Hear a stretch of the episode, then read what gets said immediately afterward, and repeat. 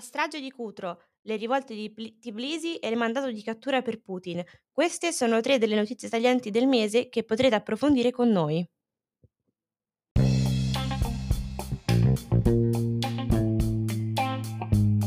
Ciao a tutte e a tutti, siamo Irene, Ludovica, Elisa e questo è Rassegna Stanca, uno spazio in cui vi raccontiamo alcuni eventi del mese che hanno attirato la nostra attenzione.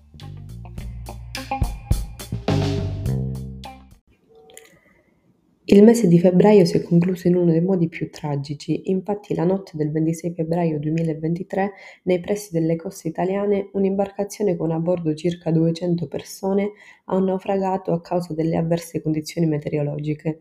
L'alba del 26 febbraio ha regalato una visione della spiaggia di Steccato di Cutro da brividi, con ciò che rimaneva del barchino tra le torbide acque del mare. Il naufragio ha provocato la morte di 88 persone, tra i quali almeno 35 minori.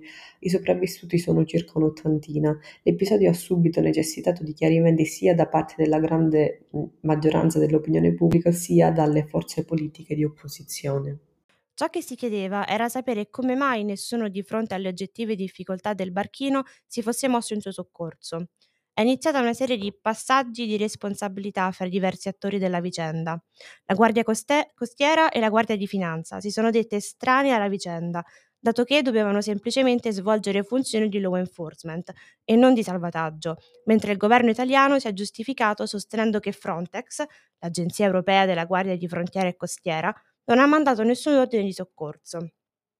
L'Agenzia europea ha prontamente spiegato che ha mandato la segnalazione di pericolo a tutte le istituzioni italiane, ma che intervenire e classificare un evento come ricerca e soccorso spetta, secondo le norme internazionali, alle autorità nazionali. Chi si assumerà la responsabilità di ciò che è accaduto?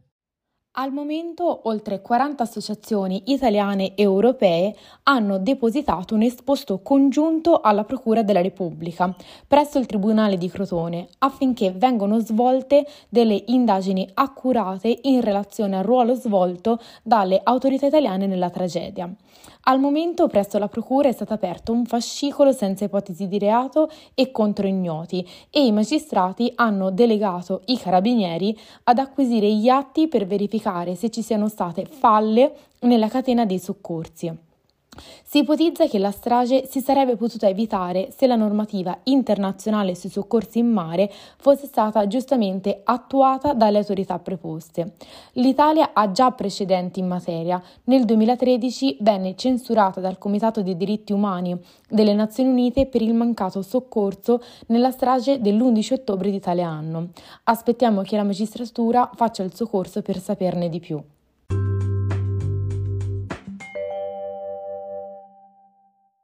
Passiamo adesso ad una notizia che ha attirato l'attenzione di tutta la comunità internazionale.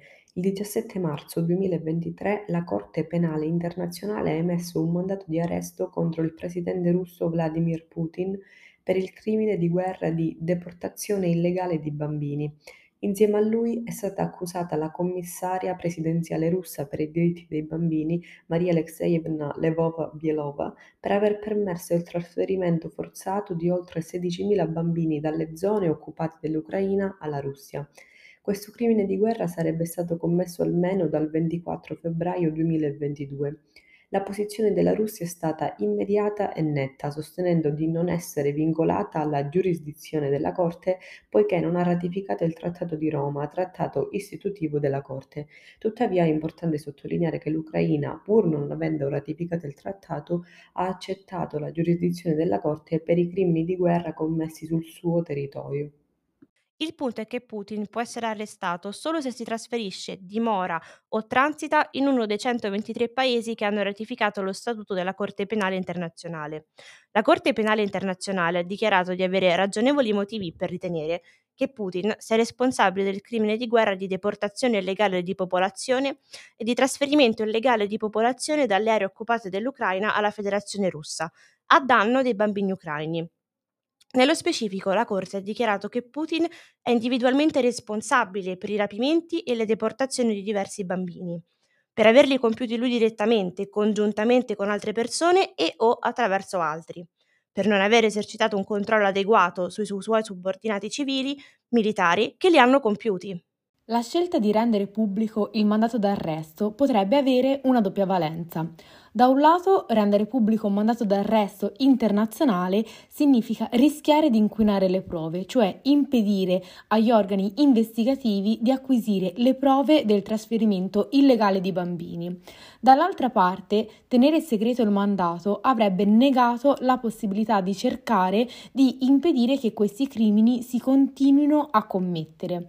Pertanto si è optato per la pubblicazione del mandato per consentire un riposizionamento ed un ripensamento da parte della Russia anche sotto pressione politica da parte di altri capi di Stato.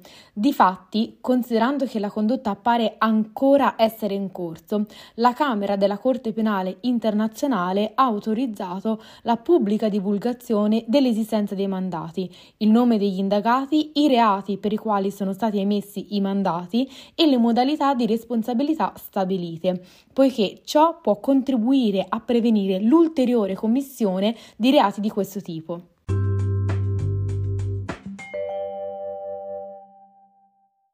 Se dovessimo rappresentare il mese di marzo con un'immagine, probabilmente sarebbe quella di una donna in una piazza che sventola a fatica la bandiera dell'Unione Europea. Lo fa con vigore, quasi con rabbia, mentre viene colpita dal getto inarrestabile del cannone ad acqua delle autorità. In suo soccorso prima due e poi tre uomini. Insieme continuano a tenere alta la bandiera blu e gialla e a resistere. La donna è diventata il simbolo delle proteste di Tbilisi, capitale della Georgia. Per giorni numerosi manifestanti si sono radunati di fronte alla sede del Parlamento per dire no alla legge sulla trasparenza dei finanziamenti esteri. La legge, supportata dal partito di governo Sono Giorgiano, obbligherebbe le organizzazioni che ricevono più del 20% dei loro finanziamenti dall'estero a registrarsi come agenti stranieri.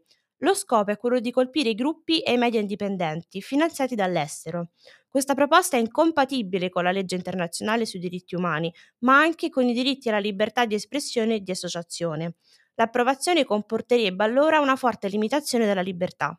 Non a caso si parla anche di legge russa, data l'analogia con il decreto approvato in Russia nel 2012, che ha colpito numerose organizzazioni della società civile. Considerando poi il delicato momento storico in cui ci troviamo, i rapporti tra la Georgia e la Russia sono particolarmente delicati. Secondo molti, nell'ultimo anno la coalizione di governo ha messo in atto una serie di manovre per prendere le distanze dall'Occidente, avvicinandosi di conseguenza alla sfera di influenza russa. Non sembra tuttavia esserci vicinanza tra i sentimenti eh, governativi e quelli della popolazione. Il Parlamento georgiano è stato infatti costretto a riunirsi in una sessione straordinaria per votare in seconda lettura la revoca della legge.